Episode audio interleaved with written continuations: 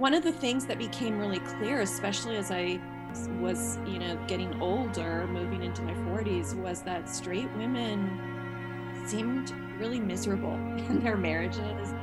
They spent a lot of their time complaining about their husbands. There was a lot of di- divorce happening that was initiated by women. Um, and so I guess I wanted to reconcile um, this longstanding narrative about how being queer makes for such a difficult life with what seemed to be the reality, which is that most queer people I know really love the queer parts of our lives. This is Wine, Women, and Revolution with your host, Heather Warburton. And welcome to Wine, Women, and Revolution. I'm your host, Heather Warburton, coming at you here on Create Your Future Productions. You can find us online at www.yourfuturecreator.com. Follow us on all the social medias and get us wherever you get your podcasts from. I've been really excited about this interview ever since I booked it, and I booked it kind of a while ago.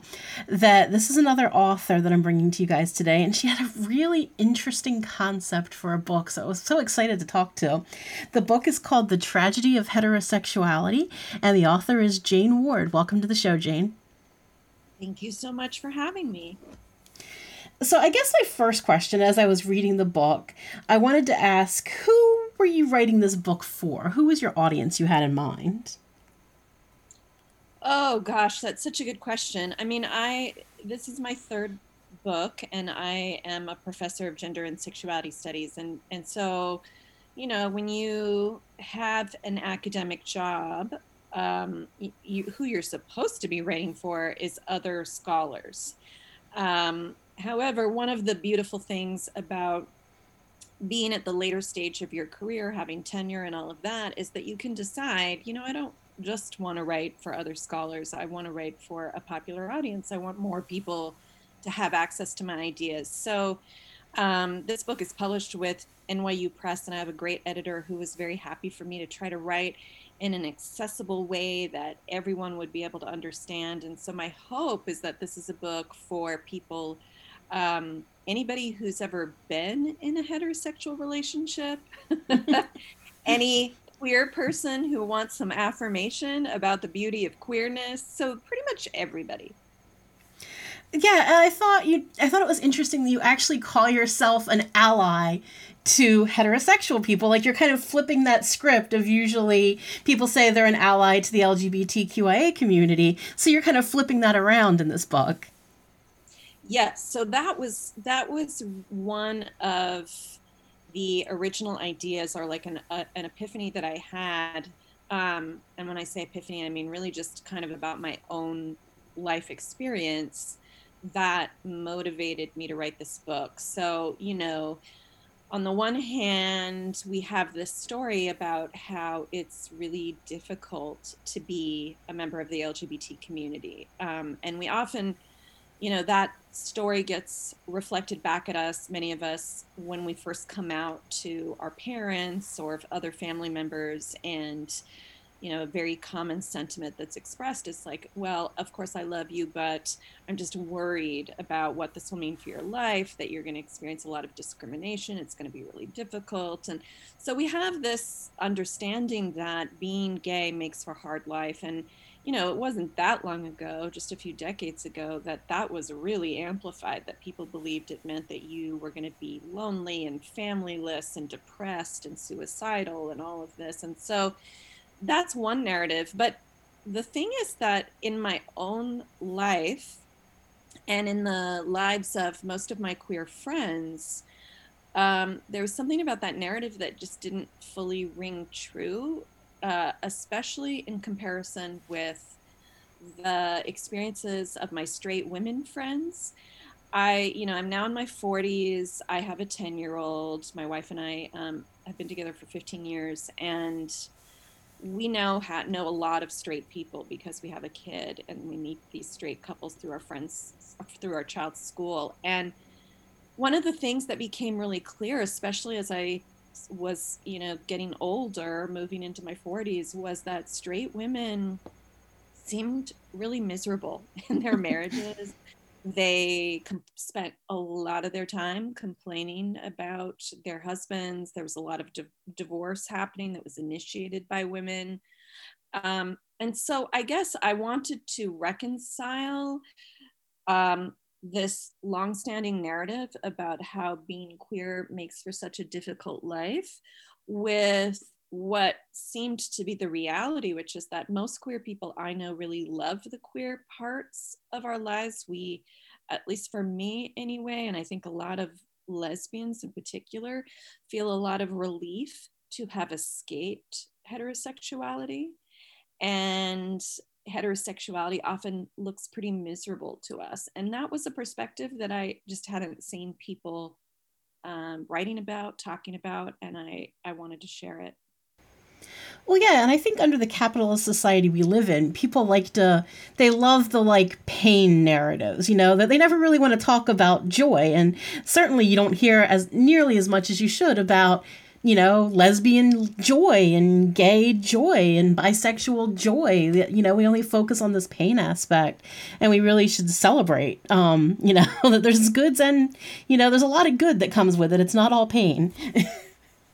exactly there's a trem- tremendous queer joy and a lot of that joy um, isn't just what we do see on television which is like pride festivals and dancing and like hot sex i mean we do get a version of queer joy um, that's kind of mass marketed to us but i think there's another even deeper component to that which has to do with um, the freedom that many women experience to not be living with the daily disappointments of heterosexual marriage. And, you know, we have so much feminist research now that reveals to us exactly what those disappointments and inequalities look like. You know, a t- tremendous inequalities in household division of labor, how much of the household work men do versus their women partners, the parenting labor, the emotional labor,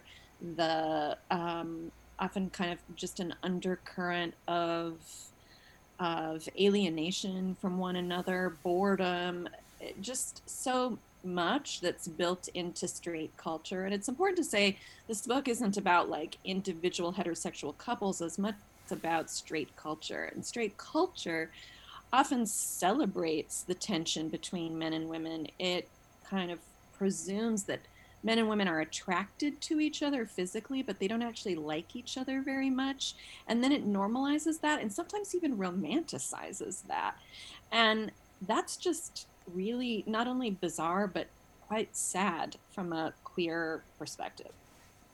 Right. And I think there's so many examples of exactly what you're talking about. That, for example, I was just on vacation with my husband, and we were talking about in popular culture the show Mad About You, that was like this romantic comedy that was on, I think, back in the 90s.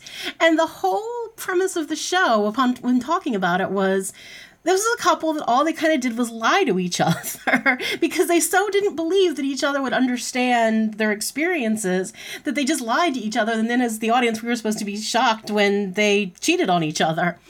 And so, like, it's just something that's reinforced over and over again in culture. I mean, even now with COVID, you know, there's so many jokes about, oh, well, if you're both working from home together, I guess you're either going to be pregnant or divorced by the time it's over. That really kind of reduces a heterosexual relationship to not a good place.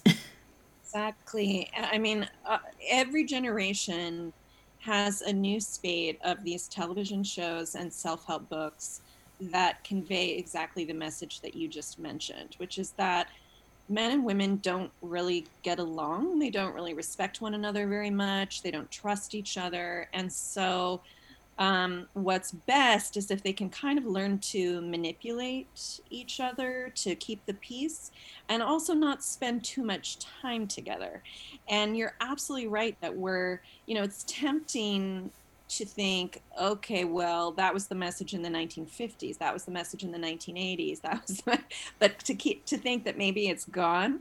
But we have a beautiful, I mean, a tragically beautiful illustration of this, exactly as you said, with the coronavirus. And the New York Times has been uh, covering all of the separations and divorces that the coronavirus has initiated and the way that's being framed and it may very well be true. I think we have evidence that this is true is that when you have um, heterosexual couples spending too much time with one another it illuminates these conflicts and inequalities in a way that makes it pretty hard for women in particular to tolerate them.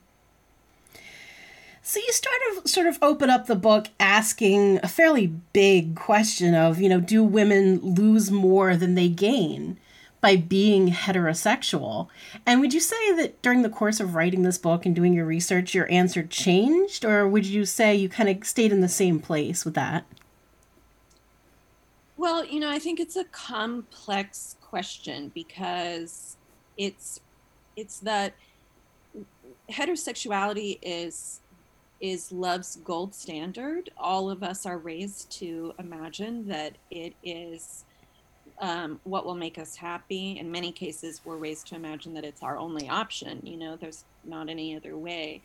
And part of the way that it's marketed to women in particular is by convincing women that um, a degree of self sacrifice is part of what makes them a good woman. That, you know, one of the features of being a woman is a kind of resilience and ability to endure bad men and to kind of stand up triumphant. And this is what the whole, in many ways, this is the pop feminist message that, you know, women are survivors, um, men are trash, but women somehow make it still work. And, and, and so I think we're not even really yet at a place where most straight women could ask themselves honestly like am i getting enough out of this to make this um, make sense for my life because i think what most straight women are getting out of heterosexuality aside from you know sex with men to whom they are attracted is all of those all of that cultural legibility all of that recognition as a successful woman you know as somebody who's figured out how to um, play the game and and i think that's all really amplified for women who are younger in their 20s and 30s and that's why we see so many women unlike for gay men who come out as bi or um, lesbian later in their lives. You know, they will have often a marriage to a man and then and then find that that marriage really didn't meet their needs. And so it's later in life that many women ha- um, wake up to the ways that the privileges of heterosexuality um, didn't quite deliver to them what they anticipated. Do you think it's possible to really separate heterosexuality from the misogyny in the cult in our culture today? I do it's possible. So we know that the corrective to misogyny, which is men's hatred of women, is feminism. And I think one of the mistakes that we have made often is to imagine that feminism is something that is for women or only for women, and to imagine that it is um, utterly political, that it exists in the political realm, but isn't really a um, emotional or spiritual part of who we are. And so, in the in this book, I look back to lesbian feminist writing of the 1970s and 1980s, and part of what I find there is that lesbian feminists didn't just imagine that they were attracted to individual women or to women's bodies and that that's what made them lesbian. I mean, certainly that's what was part, a big part of what was going on. But they also understood that if they were oriented to women, if they loved women so much, if they desired women or lusted after women so much, that was really inseparable from also caring about women as a group, being invested in women's collective freedom. That if you want, if you are so into women, then you care about women collectively.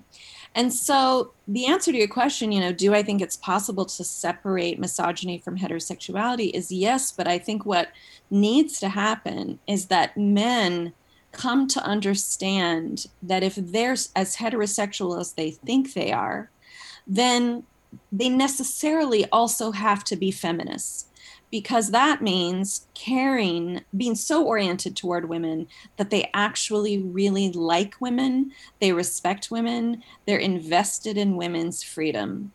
And so part of what is a little suspicious about straight men from a lesbian perspective is that their desire for women often looks kind of weak, a little bit feeble, a little bit half baked, because they claim they're so into women, but they need women's bodies usually to be really hyper modified in order for their bodies to even be attracted to attractive to them. You know they need them to be shaved and waxed and dieted and make-upped and all of that kind of stuff.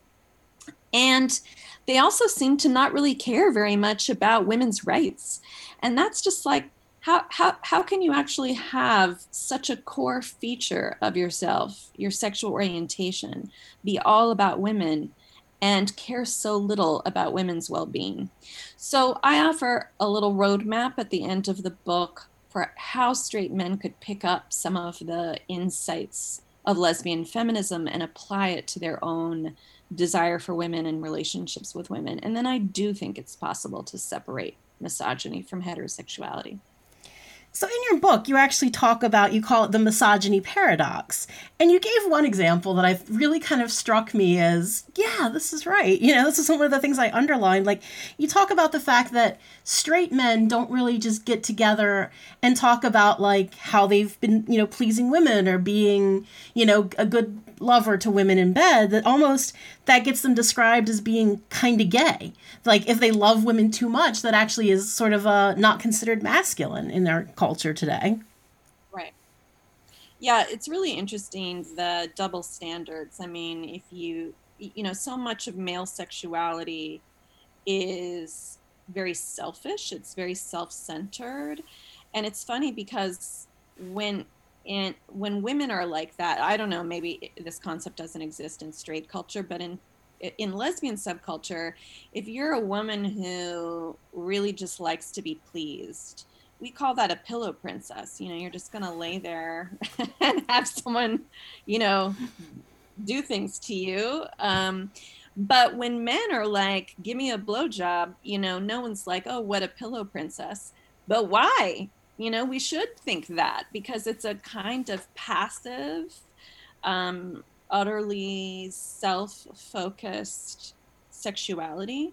And so we have a way of taking a lot of men's sexual habits and recasting them as masculine even you know whether that actually makes sense or not. And a big part i mean for me the misogyny contradiction is about the fact that we claim that straight men are people who love women, but that love is supposed to take shape and express itself in the context of a culture that totally normalizes misogyny or men's hatred of women.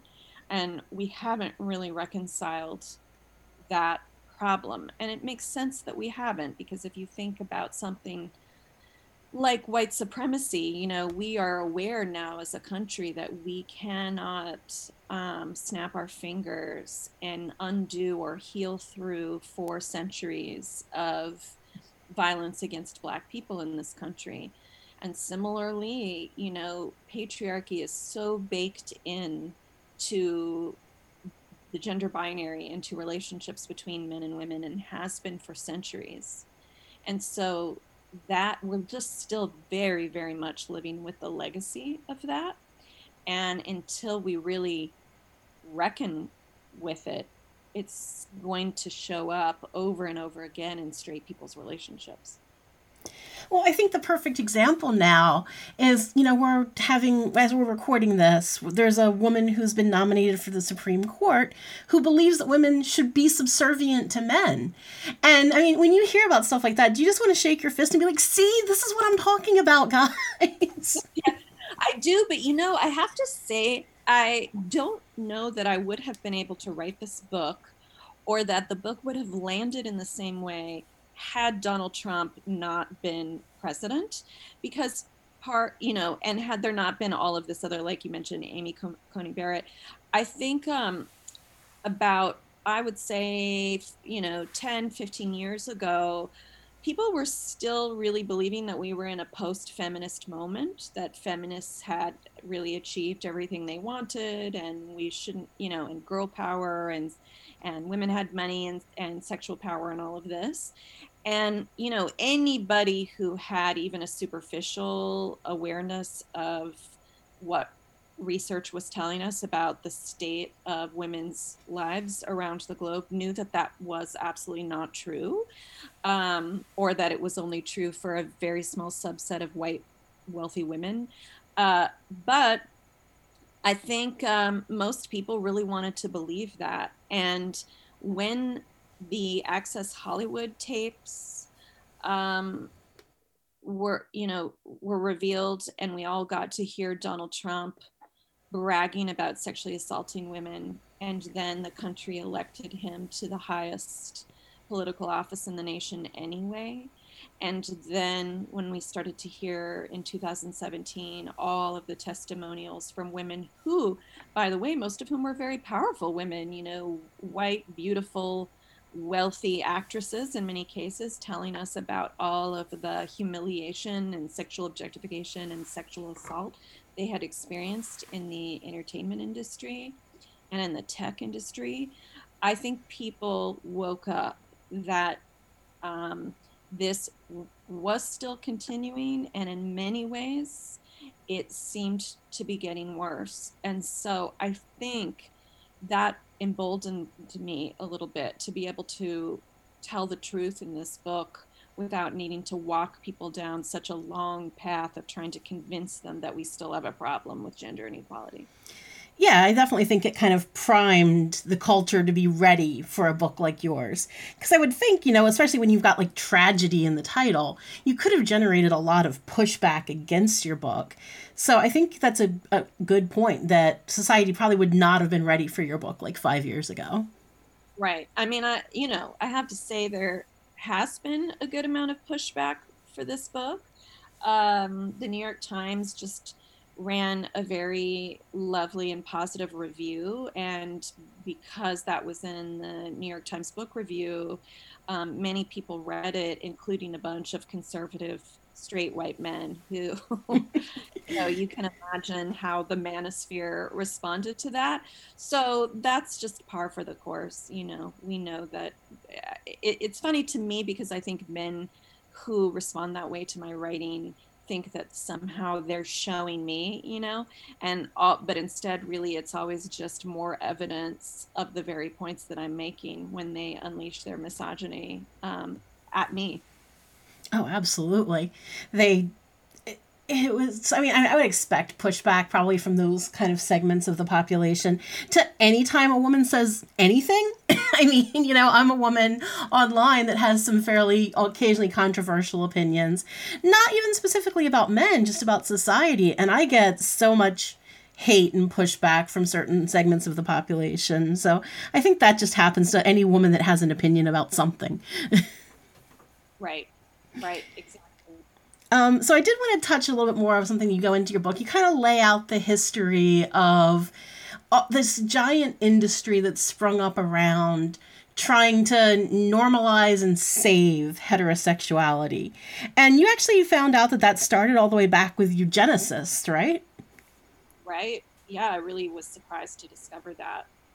I mean, I, I was interested in this this all of these self-help books. I was familiar because I was you know, um, born in the in the early 1970s, and my mom had a lot of these books in the 80s, like, you know, Men Who Hate Women and the Women Who Love Them, and these kinds of um, self-help classics. And so I wanted to know, you know, what did the earlier ones look like? When did this industry start? Because in part, you know, as a as a scholar of sexuality, we know that the the classifications of heterosexual and homosexual weren't invented until the late 19th century anyway so um, the industry that is forming around you know determining what does healthy heterosexuality look like is actually quite recent, you know, relatively speaking. So, so I went back to find the earliest marital self-help manuals, and I discovered that several of them um, emerged between the 1910s and the 1930s, and that they, um, by and large, were published by the Eugenics Publishing Company.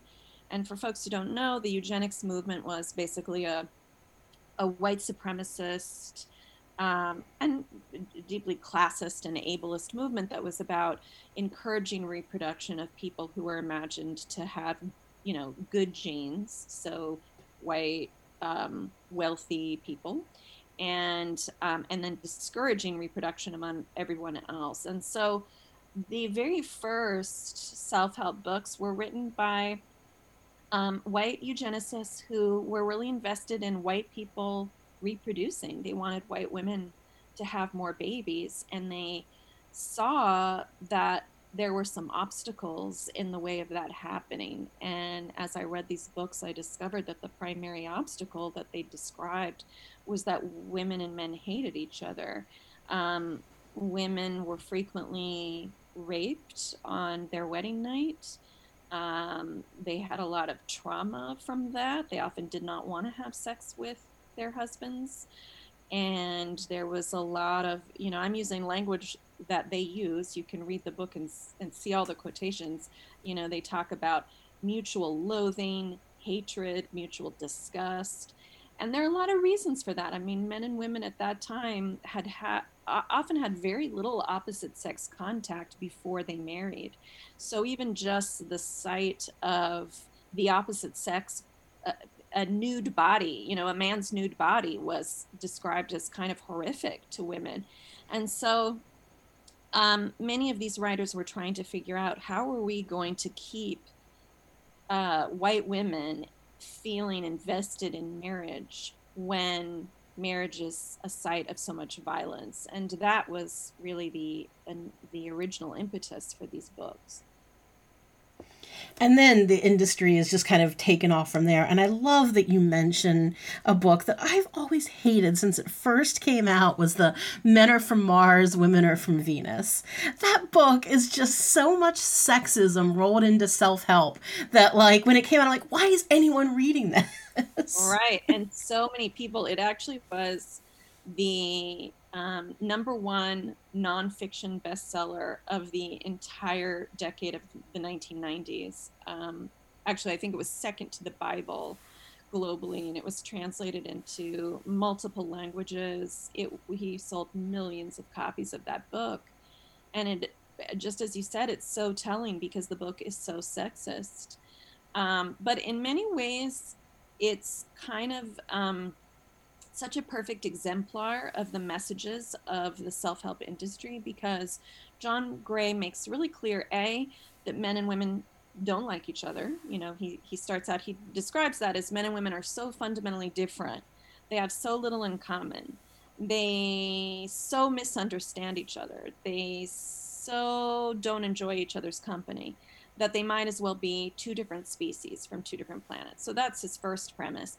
And then his second premise is but of course, you know, we have to keep heterosexual marriages together. So what we're going to have to do is teach men and women to fake it till they make it, you know, to learn a set of tricks that they can use to tolerate each other. Um, so, you know, he teaches men you should touch women um, X number of times throughout the day because women need that kind of affection. You should listen to them talk about their day without offering solutions, even if you find the sound of her voice so irritating you can hardly stand it. He teaches women that they need to understand that a ha- you know the home is a man's castle and you need to um, respect that and provide a man cave for him because that's how he recharges. I mean the whole thing is just so ludicrous, but but the point is that John Gray really picked up all of the pieces of what at that point was basically, you know, an 80, 80 years of heterosexual repair, what I call, you know, the heterosexual repair industry, put it all into one book, made it pretty cute with the whole, you know, different planets metaphor. And, um, and then figured out how to very successfully market this as a set of tech, marital techniques. And because, you know, no one actually wanted to do the work that really needed to be done, which was to like actually grapple with feminism and what that would mean or look like inside heterosexual relationships. And no one wanted to do that because remember, feminism had been so stigmatized. Um, and associated with man hating butch lesbians and all of that. Um, so people were really hungry for what looked to be like a really easy and practical step by step approach to saving their marriages. Of course, it did not work. But the books that have come on the market since then continue to just repackage the same exact approach. Right, and they're making probably millions upon millions of dollars selling this crap to people too, which is, you know, trying to be a band-aid to like a gunshot wound. Right. Right. So yeah, before oh sorry, go ahead. Oh, I was just going to say one of the ironies is that, you know, my this book that I wrote is uh, definitely it's a critique of the self-help industry, but it at the same time is sort of a self-help book in and of itself and so I also hope people will pick it up as a corrective to all of those horrible books and see if it might offer them something new. Um, before I did let you go, you had a whole section of your book where you talked about seduction coaches, which I honestly didn't know this was a thing until I read your book, and it really creeped me out. yeah, as it should. Do you want to talk a little bit about what that industry is? Yeah, I mean, I think many people who haven't heard of seduction coaching maybe have heard of the whole pickup artist subculture because that was kind of a, you know, got a lot of media attention um, about 10 years ago. Uh, so there, there were these men who created a whole network, a whole subculture of pickup artistry, which was some rules that they had um, developed for how to seduce women. And usually the goal was to get women into bed that day. You know, you meet women at a bar and then you do whatever it takes to get them to have sex with you that night. Um, and they were trading these techniques and they were actually traveling around the globe using them on women. And they got some media coverage, and of course, um, it was quite critical. People thought this was pretty disgusting and manipulative. And so that whole scene um, sort of rebranded itself as not about being a pickup artist, but about being a dating or seduction coach. And it turned into uh, an international industry. So, so that these companies would offer maybe a weekend boot camp, um, sometimes even a longer um, you know a week long event where men could pay thousands of dollars to work with a male coach sometimes a woman coach who would teach them how to seduce women. And you know the more attention they got in the media the more they they tried to again you know rebrand themselves in a way that was more aligned with the self-help industry and with self-actualization and not with you know um, just kind of your basic misogynistic manipulations. And so i felt really fortunate to to investigate this right at the time when a lot of that rebranding was happening. So that a lot of these coaches and the men who um, who were their clients understood themselves to be doing the opposite of what you just said, which is to try to be less creepy, that they were learning how to understand the world from women's point of view. And that if they could do that, if they could learn to be more empathic with women, to bond with women, to understand women's perspective, then that would get them the sex that they wanted. And so it's a really complex and, um, and yet not surprising um, framing. These coaches are teaching these men how to trade empathy for sex, how to trade humanization for sex, because women want basic decency from men, and men are willing to give that or at least perform that if they think it means that they're going to get the sex they want. And you also found there was a lot of racism in this too. That that was kind of training of how to get a blonde white woman was the goal. You know, that was like the you know prime that everybody was going for, and that was just kind of built into the culture a little bit. Yeah, I mean, it's probably my own whiteness and naivete um, that made that really surprising to me. I guess I thought, you know, because we are living in a time in which you know the Kim Kardashians and like uh, and Cardi B and I, I, guess I just thought like it's all about curves and it's all about you know um, like the broad array of different kinds of women and women of color and but really these men all wanted skinny young blonde women. I heard that over and over again. They wanted women who were much younger than themselves um, and they were obsessed with blondes. And so the industry actually, if you are willing to pay a lot of money, it will take you on a kind of global tour of countries where you can try to seduce a lot of blonde women. So they'll start. They start in Las Vegas, but then they go to um, Sweden and um, other other um, Scandinavian countries, big cities in Scandinavian countries, so that men can seduce those women. Yeah, it's really equally gross and creepy as the whole industry in itself, just that it's got this racism built into it. Right. So we are just about out of time for de- today, but I wanted to give you kind of a t- moment to do a last word, a summarization, and let people know where they can get your book if they want to read it. Sure. So, you know, I'll just say that um, this book is really intended to be a loving book. I think sometimes people think, oh, this is going to be a really difficult read, but I tried to write it in a way that would invite people in. And I'm really glad that so many straight women in particular have picked up this book and read it and felt affirmed and also felt empowered. And um, it is available anywhere where you can buy books though of course i hope you will buy from a local bookstore rather than amazon. And you can find me if you're interested in my work at janewardphd.com and i also tweet at the queer jane. All right thank you so much for being here today. It's been such a pleasure talking to you. Thank you to my listeners, thank you so much for joining us here today. I uh, hope that you enjoyed hearing about this, and I hope you're going out and looking into this book and kind of investigating why it is that you believe the things that you believe and are they really true or is it just you've been manipulated into thinking that?